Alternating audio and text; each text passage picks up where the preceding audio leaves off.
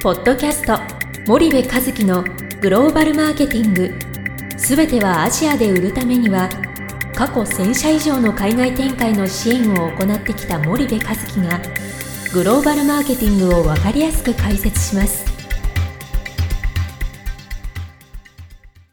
皆さんこんにちは。ナビゲーターの小林真也です。皆さんこんにちは森部和樹です。はい。森部さん本日のポッドキャストなんですけども、はい。えー富士山系ビジネス大使特別対談シリーズ、グローバルの流儀ということで、はい。えー株式会社リコー様の、はい。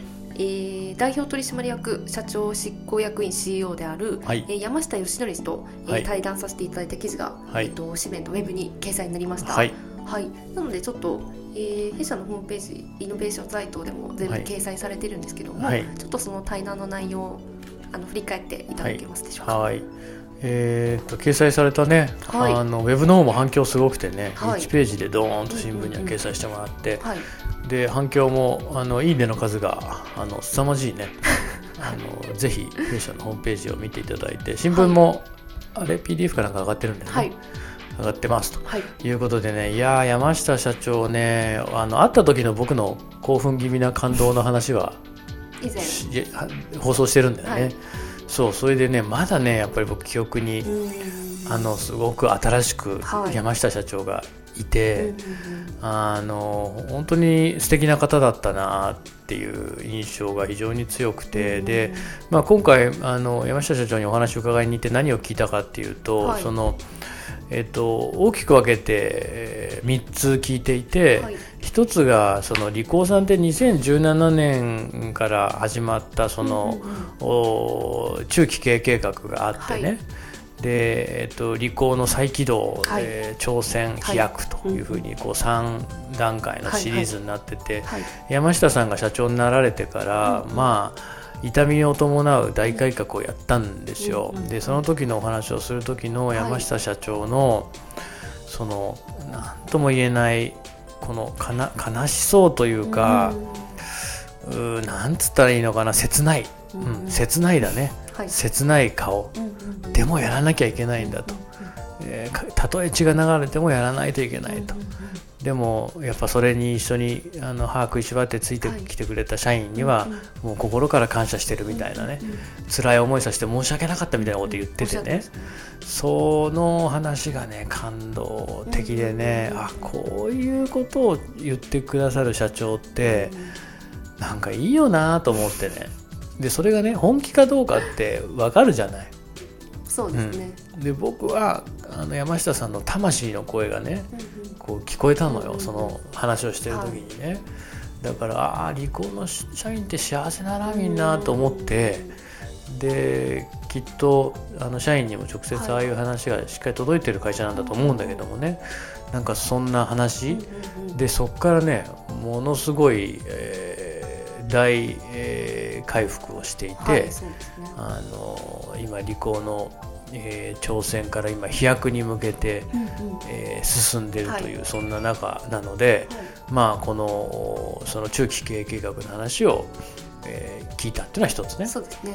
であと海外事業、はい。うん、これについてもお話を聞いていて、はいえーグローバル戦略とかねうん、うんでえーっとあと SDGs だね。そうですね。あのリコーって実は SDGs ものすごい力入れてる会社で、はい。日本で初めてねあの RE100 に、えー最初に手を挙げた会社なんですよ。でこの、RE100 プロジェクト。うん、RE100 プロジェクトって何かっていうとね、はい。2030年までにはい。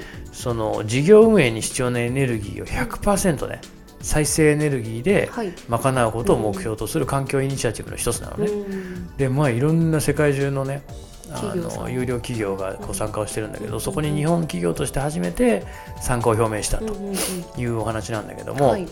あのそれだけだったら別にうーんっていう感じでしょ まあなんか、まあ、そういうことやってるとイメージいいしやってんのかなはいぐらいのねあのちょっと斜めな見方をしてしまうあの性格の悪い僕なんだけどもまあきっとこのリスナーもそういうふうに思うと思うんだけどもねうんなんだけどもねはい。この話をしてる時にはい。その言ったのがね2000、えー何50年だよはい。何が起こるか分かんないじゃん。そうですね。うん、でそんな時にさ、はいそのそういうのに手を挙げるってさまあいろいろ言われるんだって。2050年に本当にできるんですか、山下さんって。はい。で山下さんこういうふうに言ってて、はい。できるかできないかなんてね。はい。30年先の話うん。私には分からんと、うんただ絶対やるんだっていう意思をうん。表明することが重要なんだっていうことを言っててね、い。やーかっこいいなーこの社長と思ってもうなんかブルブルっときちゃってね、うんうんうん。でも確かにそうじゃない？だって今こうしてコロナウイルスの騒動になってるけど、去年こんなこと想像できた？できないですよ。全くできないでしょ、うん。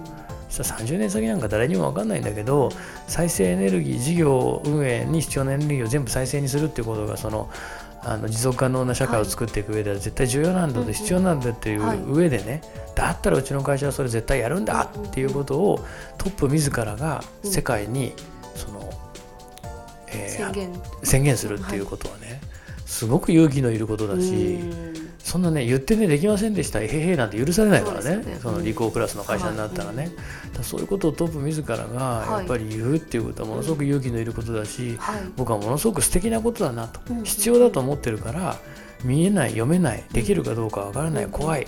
でも必要なことなんだからはい。言ってやるんだっていうね、きっと理工はやりきるんだと思うんですけど、うん。なんかそういうねいい会社なんですよ理工って。なんかとにかく大企業でそうですね。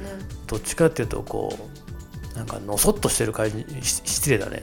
なんだけどいやもともとちょっとそういうイイメージもあるじゃん日本の大企業のメーカーってね。どちらかというともう、うん、古臭いって失礼だな。そのまあいわゆる日本の大企業っていうイメージがあるじゃない？はい。けど理工は全然違って僕そこはびっくりしてで山下社長ね若手とかねはい。社内ベンチャーみたいな部署とかあったりしてて、はい。ピッチコンテストとか社内でやってるのね、うんう。ん、でそんな話もいろいろ聞いてうわ理工ってめちゃめちゃ面白いじゃんっていうのが僕のあの印象でした、うん。なのであんまり言うとちょっと記事よ読んでもらえなくなっちゃうから あのもうこれぐらいにしときたいと思うけどもまあ理工の山下社長は本当に素晴らしくて僕はあのあの年に何人かうわこの人の下だったら僕働きたいなと思う人何人か会うんだけど、はい。もうそのあのうん、一のダントツ今年まああの今年ダントツトップだ今今のところ、うん、カバン文字運転手でもいいけどね。あのさせてもらいたいつないていきたくう。ん、ついていきたくなるぐらいに素敵な人だった、ううんんなんだろうな。笑顔がいいよね。めちゃくちゃ笑顔あの笑顔がね。はい。あの笑顔あらあんな笑顔ねいい人じゃできないよ。でねああいう笑顔をする大企業のトップってはい。なんかなかなか僕いない気がしてて、うんうん。うん、なんか笑顔がさ心の底からの笑顔なうん感じしない、なんか表面的ではなないよね。うんうんだからねそれもすごくね素敵だなと思って、まあまあだから社長になるんだろうけどもね、あのそんな社長でしたね。ちょっとあのなんでそんなに褒めるの？って あの思われてるかもしれないけどそれぐらい本当に素敵だったんでね。はいあの、うん、本当に素敵な会社会社でした。ということで、はいえーこれぐらいでいいですかね？はい、ありがとうございます。じゃあ、はいイノベーションサイト弊社ホームページのコラム欄にもはい掲載されておりますので、はい皆さんぜひご覧いただきたいと思います。はい、はい、じゃあ本日のポッドキャストここまでにいたします。はい、えーリスナーの皆様ありがとうございました。はい、ありがとうございました。本日のポッドキャストはいかがでしたか？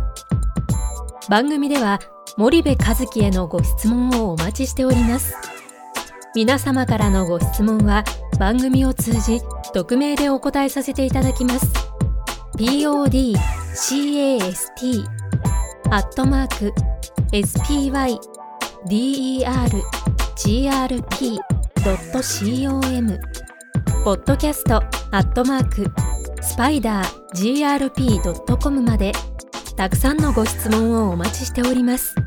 それではまた次回お目にかかりましょう。ポッドキャスト森部和樹のグローバルマーケティング。この番組はスパイダーイニシアティブ株式会社の提供によりお送りいたしました。